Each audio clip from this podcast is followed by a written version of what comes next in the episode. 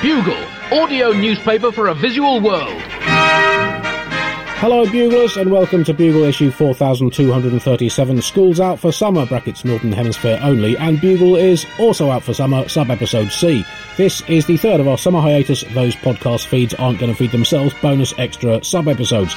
Not long now until we return at the end of the month for our world exclusive coverage of the latest death rattle of hope in the choking maw of the United Kingdom. Sorry, uh, for the uh, coverage of the exciting appointment of a marginally less dreadful Prime Minister for this democracy loving country, selected by the least representative electorate that money can possibly buy.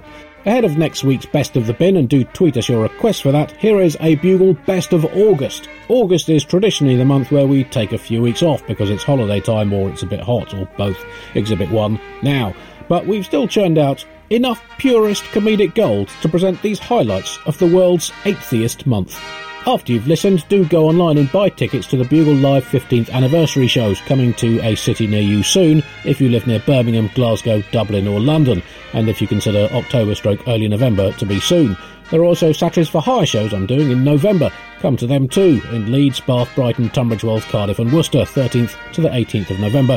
And do submit your requests to satirise this at satiristforhire.com. Details at my website, andyzaltzman.co.uk. Right, here is your sub episode for this week.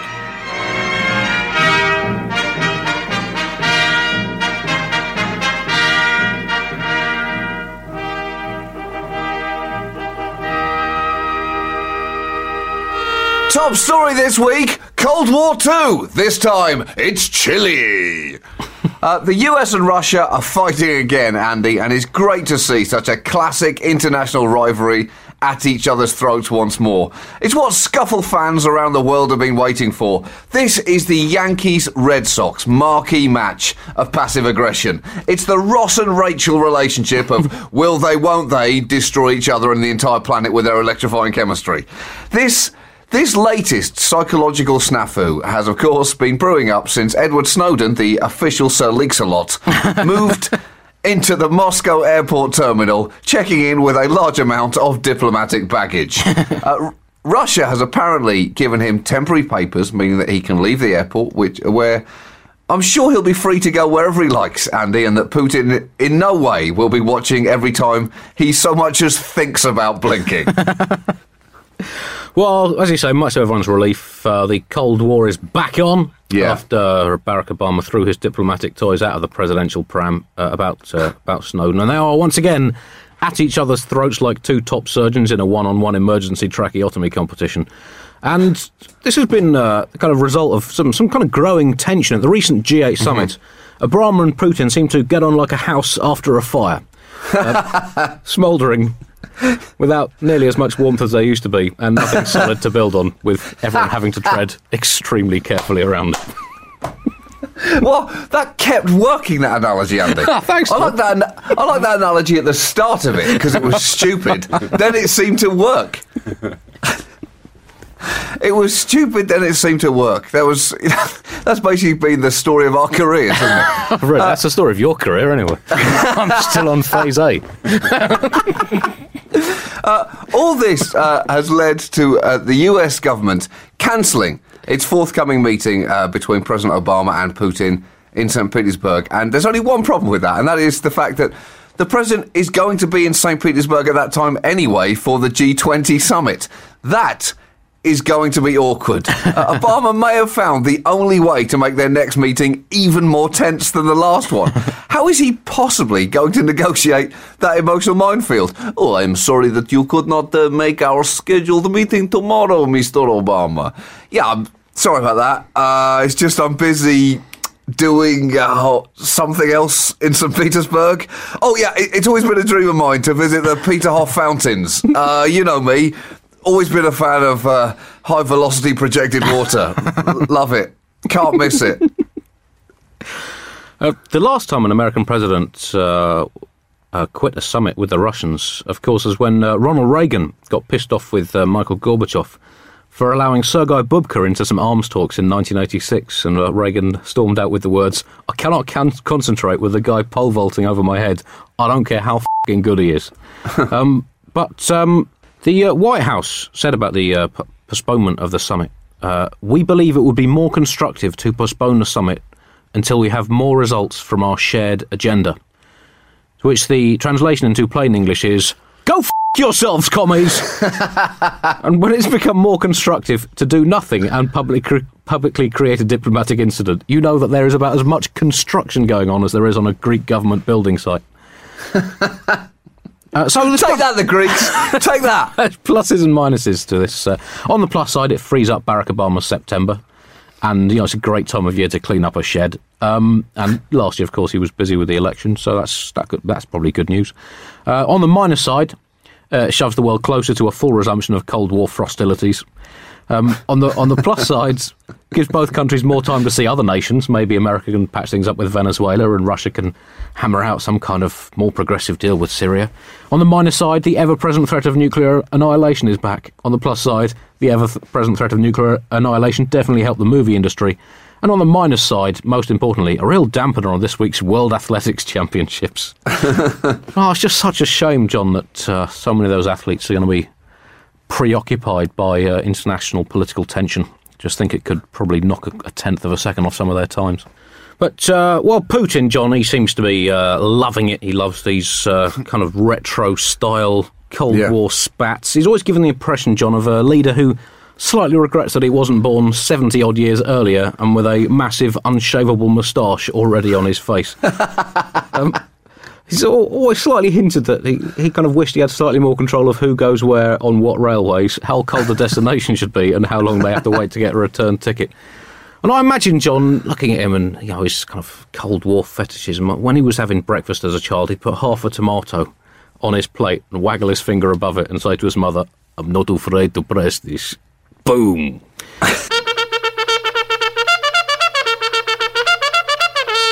Top story this week. Britain tightens its belt and immediately considers buying bigger trousers. Andy, Britain has finally had to accept that it has to do something about the size of its budget deficit. Why? Because Britain's budget deficit is fat, Andy. It's not just that the current economy makes it look fat, it is fat. Fat with a PH and with three capital Fs. It's fat. How fat exactly? Try 149 billion pounds fat. That is undeniably overweight. In fact, it's morbidly economically obese, so much so that Britain is about to go on a fiscal diet. Reducing a deficit is very much like losing weight. You, you don't want to do it too quickly or you'll just pile it all straight back on, but you have to be committed to it and not go secretly binging on defence spending in the middle of the night when you think no one's looking.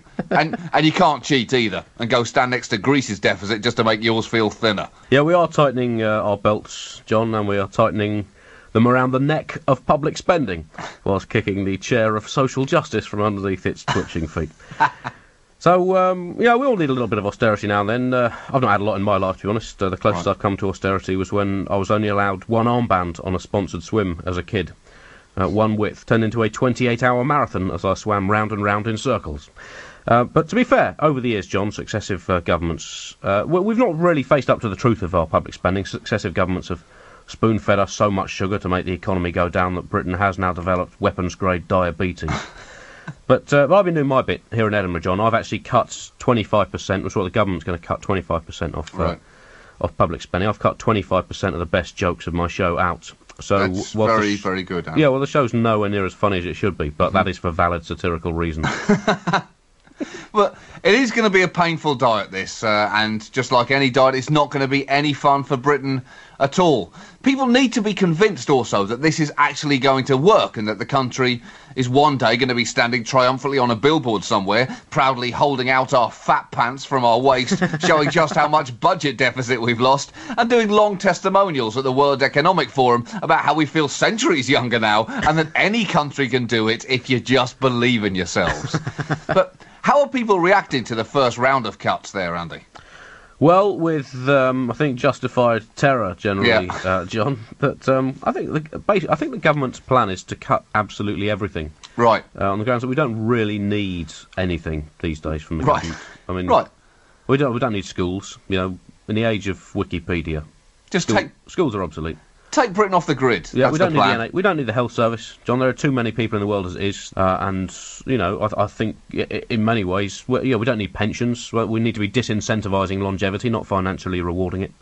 Uh, government also closing down uh, or stopping a lot of playground building schemes, and uh, this is part of a scaling back of uh, all playtime for children, um, and there will be Yeah. jail terms for kids caught playing hopscotch They ha- marbles. Listen, they've got to contribute too, Andy. It's their future, not ours. That's right.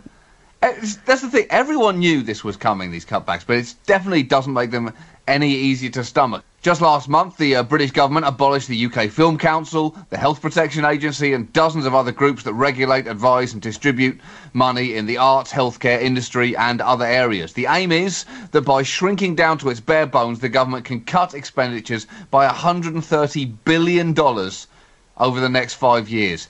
It is said to be the longest, deepest, sustained period of cuts to public services spending since World War II. And at least then, Andy, we knew we were funding the mother of all fireworks displays. We were getting some pretty loud bangs for our devalued bucks back then. People in England are already seriously feeling the pinch, but the truth is that this is just fiscal foreplay, getting everyone ready for the real budget banging that's going to be taking place in October. Because when the government issues its next long term budget, analysts have estimated that around 600,000 public sector jobs could be lost nationwide. That is terrible. That we may be looking at uh, a future of huge public sector strikes. Even the chief executive of the UK Supreme Court said she did not know whether it would be able to function at all if its budget were cut by the proposed 40%. So we may have no Supreme Court, which might work out well because, as you mentioned, it'll mean there's no court to deal with the numerous lawsuits that are going to come from the fact that thousands of planned playground upgrades in England are being immediately frozen, mean that little Timmy is going to get halfway down the slide before plummeting headfirst into the ground. Well, I mean, oh, you know, it, it's it's quite a major thing the uh, cutbacks that are affecting the uh, the already beleaguered criminal justice system, and um, I guess it's all part of a, an efficiency drive because you know law courts are pretty inefficient, and surely it's time now for us to embrace uh, either mob justice. Uh, which is pretty efficient but often wrong, or trial by media, which is uh, even more efficient and Yes. usually wrong. Yeah. So uh, you know, I think yeah, it, you can pretty much get the results by the time the newspapers come out the following day. And why would three tabloid newspaper editors know any less about justice than twelve randomly selected members of the public? Exactly. You know, these, these are all perfectly legitimate cutbacks. Uh, also, uh, I believe the government are long term looking to phase out women uh, and old people and children. Um, And I guess that's what you can expect from a largely male cabinet. That's just the way it goes. A, a lot of people pretty queasy about um, George the Human Chainsaw Osborne's gross out slasher budget that is either going to save Britain from becoming Albania or make it become Albania, depending on your uh, your view of these things. They, they, they did actually warn us of this, John. They said, um, uh, uh, I think we talked about this on the Bugle before. They had a, a, an advert just before the uh, election, warning, or well, not warning, tr- basically lying and trying to terrify people about what would happen if there was a hung parliament after the election. And one of the things they said was that uh, a hung parliament would bring the British economy to its knees. And looking at this cuts programme, at last we have some politicians who are trying to make good on their pre-election promises. Let's let's cut them some slack, John. That's all I say. It does seem that uh, the government are now only one step away from uh, insisting that 75% of the British population go into hibernation and don't come out again until the spring of 2015. also, the problem is, of course, Britain still has to host an Olympics in two years, and perhaps it's time that someone suggests a full austerity Olympics. the athletes' village will be replaced by an athletes' campsite, and all the swimming events can take place in the river. And finally, instead of gold, silver, and bronze, the medals will be copper, tin, and cardboard. Still, Andy, this is Britain. Let's remember that. There is nothing that the Brits cannot handle stoically. We invented the stiff upper lip. We survived the Blitz with the rallying cry of keep calm and carry on. In other words, just ignore the Gestapo, they're merely showing off. there, there is nothing that could break our resolve and make us lose our collective cool. Apart from Prime Minister David Cameron cracking down on low cost alcohol in supermarkets. Unfortunately, that is exactly what he's doing, and I fear that he could end up in Trafalgar Square next week with his head on a spike. I'm not I'm not even saying that he's wrong. Something clearly has to be done about Britain's attitude towards alcohol, and David Cameron wants to stop people, as he puts it, preloading and getting off their heads on cheap shop bought alcohol, going on to say that action is needed to stop Britain's town and city centres resembling the Wild West. Difference being, of course, that the Wild West is looked back upon with a romantic tinge, whereas Britain's town centres on weekends cannot conjure up any image other than just people vomiting into bins. And of course, all that behaviour that Cameron has just described, if you put it in uh, black tie and a bow tie, it Yeah. basically becomes the Bullingdon Club, Yeah. which, of course, is what he was in at Oxford. Please give it up for Nish Kumar.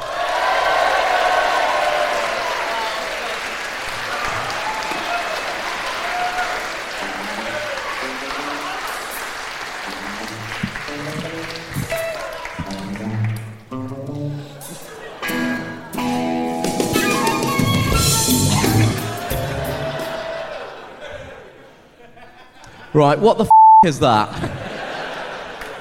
But, I mean, what? So, we just got it out of the BBC archive. I'll be honest with you, it's not as inaccurate as I would hope. What I will say is that that body. So, for buglers uh, listening at home, uh, Chris has photoshopped a picture of my face on the naked body of a, a gentleman who shares a skin tone with me and whose hands are tastefully covering his penis and testicles. However, what I will say is that man is hairless, and if I was sat in that exact pose for a photo, it would look like I was wearing a sweater all over my body. That's noted for next time. Chris made that on the train, and he said, You know, it's weird. You get a lot of strange things when you Google naked Indian man. And.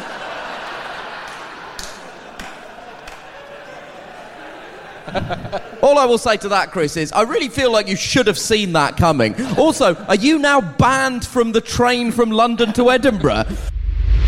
so, give us a cheer if you want to hear Brexit first. And oh, give us a cheer if you'd rather hear the Kashmir crisis first.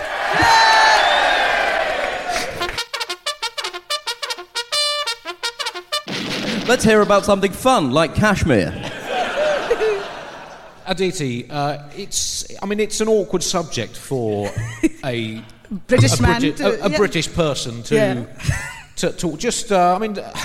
Because in um, uh, to, uh, yesterday was the, the anniversary of, of uh, India gaining independence. from- Yeah, 73 years of India's independence uh, from you guys. Yeah. And um, You're welcome. Um, so grateful. no, we, all, all children have to fly the nest at some point. Uh, Thank I would you. like to say that from my perspective, this is like when England plays India at cricket. Win-win. Churchill, Churchill, Nehru, Nehru. Those are your safe words. Sorry. And I told you to keep that secret. Sorry. So when the British left India, they treated uh, India kind of like a Sunday roast. They were just like cut it in any way possible, um, and then watch the juices leak out. And uh, now, now the gravy has come home. Right now, the gravy has come home, um, and uh, and. Uh, uh, uh, when, when Kashmir joined India, it was given special state uh, special status, uh, which was Article 3, uh, through Article 370 in the Constitution, um, which made it have its own constitution and its own flag and everything. And uh, then last week, uh, we sneaky bastards, um, uh, we are uh, now living in what is a, d- a fascisto democratico Yeah, we know what that's like. Yeah. dictatorship. Uh, so he is sort of uh, uh, uh, Prime Minister Narendra Modi, who is kind of known as um, uh, the strong man of India. Um, he is, has been sort of building himself in the most uh, Putin-esque image, not the sauce, but uh, Putin. And, uh, and so uh, he used Article 370 to uh, abrogate Article 370 uh, which was kind of like um, just paying your mom money to like put you in jail. and so uh, that's what happened. Uh, and uh, there, there's been a complete communications blackout for the past 10 days. But they're still trending Modi with Kashmir for some reason. I don't know how. Uh, if nobody in Kashmir is on the internet, I don't know what they're tweeting in support of. and uh, I mean, I think they, they did the, the communications blackout to sort of prevent any kind of unrest, but I think they discounted taking away Twitter from the average millennial. Uh, and so there have been protests across the state, uh, and over 1,000 people have sort of been uh, taken police action against in the past 10 days. So, in summary, uh, exactly how close are we to a massive, catastrophic global conflagration? Uh, so, you know, isn't it wonderful that it is also one of the most sort of uh, fragile geopolitical boundaries in the world right now? Uh, but India has a no first use policy when it comes to uh, nuclear power, which is also how uh, most Indian men function in the bedroom. and, uh, and Family show! For the purposes of that joke, Churchill, Churchill. Um, and, and, so yeah, so uh, unless and, and but uh, Imran Khan has come out, the, the Prime Minister of Pakistan has come out and said he will give an appropriate response, uh, which I don't want to imagine what is. Um, but this is happening. This is right. happening. We're, te- we're ten days into it, and. Uh, well, based, based on what Imran Khan has done in the past, his appropriate response will be unplayable in swinging Yorkers. Hooping in from way outside off stump. So, um, It's so frustrating to me that he is heading up Pakistan's government at the moment because this is exactly the sort of situation where I'd be like, Andy, can you not bring cricket into this? But it's literally impossible. Modi is, I mean, for the diaspora. Uh, speaking as a representative of the Asian diaspora, Modi is a, uh, complicated and divisive figure. And yeah, I, he's uh, been accused of like genocide. Yeah, yeah. complicated and. Uh, I am actually. My mother has banned me from my family WhatsApp group because she says that the fighting that happens on there over Modi is so unbelievably vicious that she will not let me on there. And what I will say is, in terms of my family, I am slightly surprised that half of them, particularly some of the younger members, have swung so hard in favour of Modi. Because in terms of like our Hinduism, we are a very specific type of Hindu, and that type is uh, shit. Like, we're shit Hindus. We're Shindus, right? How shit are we at Hinduism? I'll tell you how shit we are. We all eat beef. That. Hang on, Nish. Hang on. Yeah, I mean, you know what? this I- could get very competitive. Listen, Andy, it it- has not escaped my attention that my family is to Hinduism what you are to Judaism. and Well, quite what, frankly, what former bit of your body have you had sewn back on?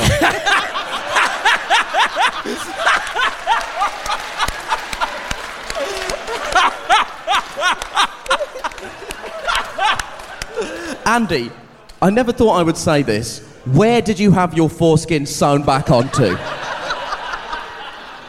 Which, incidentally, is also a, a game show format I'm trying to sell at the television festival next year. Top story this week and safety update. So, uh, how do you feel? Do you, do you feel safe? Do you feel safe where you are? I suppose that really does depend on where you're listening to this. If you're listening to this, say, halfway up a staircase trying to move a piano, then you're clearly not particularly safe. You're in danger of something at worst life threatening and at best hilarious happening. But aside from slapstick, I'm really talking about the kind of safety that only governments can provide us with. And you should feel safer because this is the week that the mastermind behind 9 11 was finally brought to justice. Well, yeah, I mean, maybe not the mastermind, but certainly the man who drove him around a bit. This really isn't so much of a terrorist as a man guilty of a traffic violation.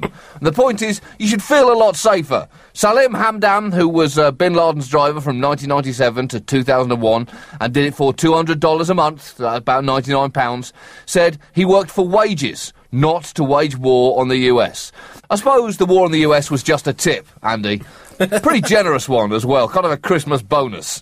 I guess that works out at more than 15% as well. That's a pretty good tip. Yeah, not bad at all. He's a generous man, Bin Laden. That is as far as we've got in the war on terror. Seven years after the attacks on New York, Andy, the driver, and not even the getaway driver, the get around driver. well, I guess we can all sleep much easier in our beds at night, John, knowing that the world's number one ranked baddie will have to get another person to chauffeur him around. That Yeah. makes me feel much more secure. Uh, and to be fair, John, he was slightly more guilty than people have made out. He was uh, convicted of supporting terrorism and also of having one of those in-car air fresheners hanging from his rearview mirror in the shape of Bin Laden hitting Abraham Lincoln on the head with a baguette. That is very provocative. Prosecutors had wanted a 30 year sentence to deter would be terrorists. To be more accurate, to deter people from driving them around. And it's now going to be virtually impossible for bin Laden to get a cab. That's what we've achieved. Let that monster stand in the rain with his thumb out as cabs with their lights on just drive past. And let him use that time to think about what he's done.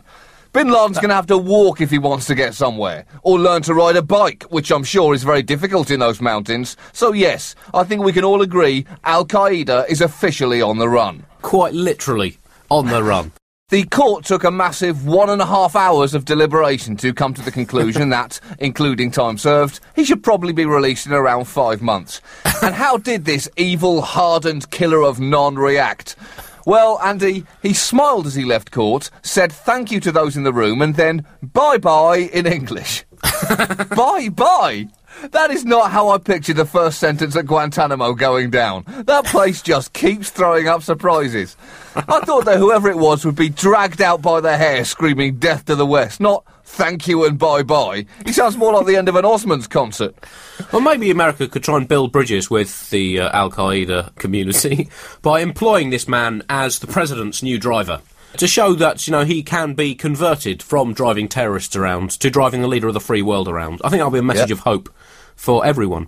Well, in terms of rehabilitation, the judge said, uh, I hope the day comes that you return to your wife and daughters and your country, and you're able to be a provider, a father, and a husband in the best sense of all those terms. I'm not really sure what the negative sense of all those terms is, but Hamdan responded, God willing. And I've always thought it must be tempting in that situation, if you're the judge, to say, No, not God willing, me willing.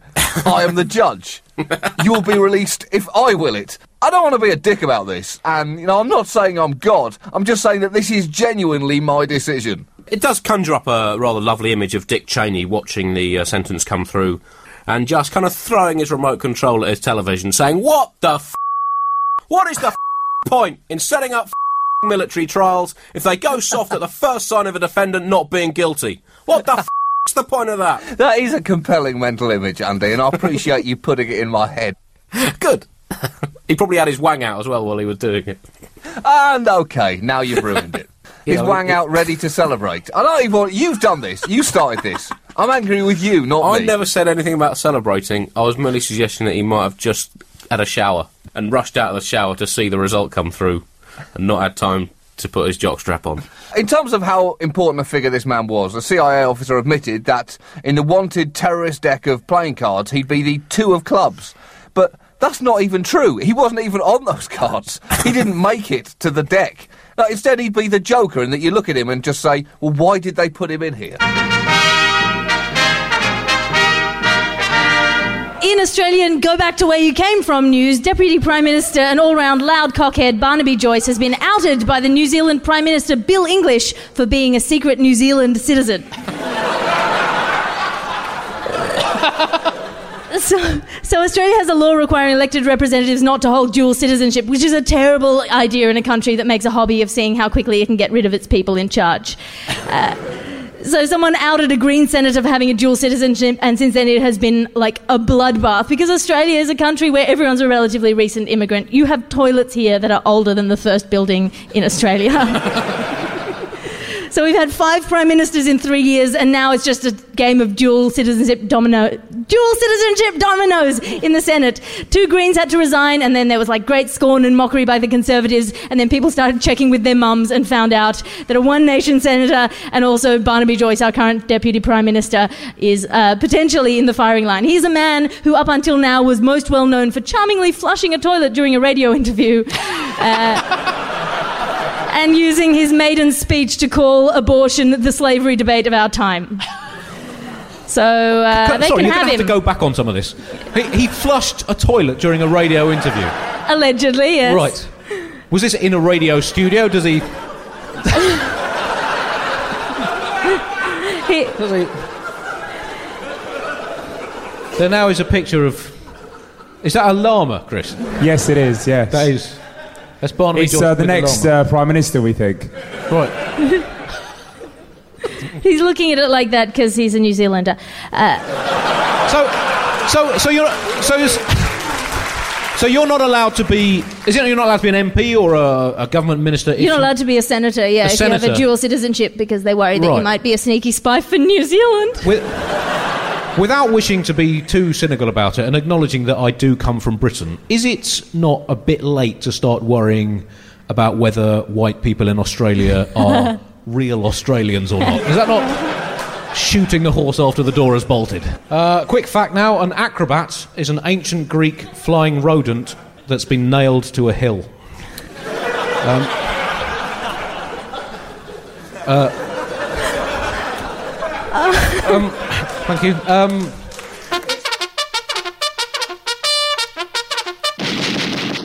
it's fashion news time now. Alice, you're also our fashion correspondent. Oh, am I? Good. Well, it's not going to be me, is it? Let's be realistic about this. We, we managed to get through the first eight years of the Bugle with no fashion correspondent. So, Well, in telling women how to have bodies news, New South Wales Australian Medical Association President Dr. Brad Frankum has claimed that the use of overweight models in a Sports Illustrated catwalk show sends an unhealthy message to women. I presume the message is that women are allowed to be fat while walking a short distance in spandex underpants, as long as they're still unfeasibly good looking.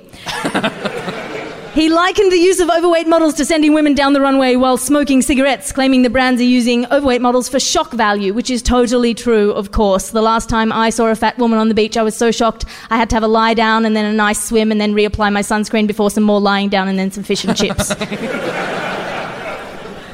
Uh, modern model Robyn Lawley has weighed in on the debate about runway size by saying she knew the models and they were all very healthy and that Dr. Brad was a dickbag. I mean, she didn't say the last bit, but she was thinking it very loudly.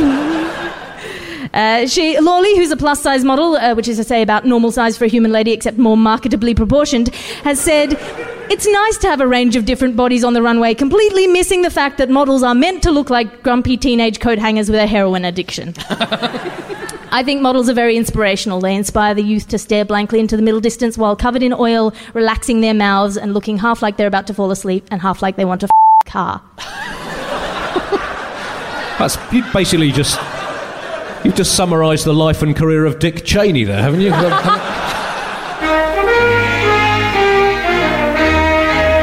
Andy, with the troubling news abounding over the last couple of weeks, it's important to focus on the truly positive things when they occur. And right at the top of that has to be The Smurfs was the number one movie in the US, Andy. I woke up a couple of Sundays ago and boom, the Smurfs had demolished the Jon Favreau directed blockbuster Cowboys and Aliens. Number Smurfing one, Andy. $75 million at the US domestic box office alone. Worldwide, $131 million and counting. And you know the Belgians and the Spanish are going to keep coming back for more. It's a smurfing miracle, Andy. All the doubters out there can stick it up their smurf. Were the reviews good? No, of course they smurfing weren't. But were the box office re- receipts good? Smurf, yes! Smurf, yes, they were! You've changed. It has, and I quote Andy, overperformed in every market. Holy Smurf! Apparently, Andy, even a sequel is already being planned for 2013. Now, I'm not sure if I'm going to be allowed to be in it after almost all of the comments that I've made publicly about this particular one. But that's not the point. I've got box office gold on my hands, Andy, and I have to believe that my three lines, or whatever it was cut down to, to be honest, I haven't seen the movie and have absolutely no intention of seeing it. They, they had to help turn this into box office gold. And look, I just hope that this news can bring some calm to the streets of the United Kingdom. It's something that can really bring everyone together. The Smurfs movie has already made its money back. Put down your bricks, youngsters. Pick up your brooms. Everything's going to be okay. Smurf, yeah! And I guess if the success of the Smurf shows one thing, it is that democracy doesn't work. so, so this, this is uh, this is the week beginning. Uh, I'll tell you what I'll do with it. I'll, I'll, I'll try and get this Smurfs on uh, on my. Uh, my uh, digital video recorder at home, John, and uh, s- store it up for three years without watching it, like I have with the Guru. So, um, So uh, when we have our big showbiz bust up, John, then I'll watch him. Then I'll watch him. Okay. Yeah, but yeah. but while I still Yeah. need to respect you, I've got to steer clear. so That's very wise. So this is uh, Bugle 164, which is of course how the Scots say 2:14 p.m. And uh, this week, a section of the 164. Is this on? Is this on? Is this on? uh, this week, in the bin, a special Edinburgh Festival supplement in which we review the new theatrical modern dance adaptation of the 1985 Belgian Grand Prix entitled Vroom Vroom, Yow, Vroom Vroom. And uh, look out for Tom Cruise as Riccardo Patrese. And we also review Busty Belinda's Baptown Boogie, a moving play based on the early life of US President Lyndon Johnson, uh, based on recently declassified papers. Don't judge him, it just took him time to figure out who he really was. And in music, the exciting new John Oliver tribute act, Mickey Plonker and his incredible musical wang.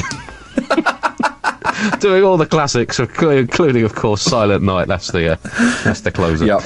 And an Yep. in-depth feature on the cutting British, cutting-edge uh, British comedian Andy Zaltzman, who's doing a very, Mm-hmm. very, very, very funny one-man show at 4:25 p.m. every day at the Stand.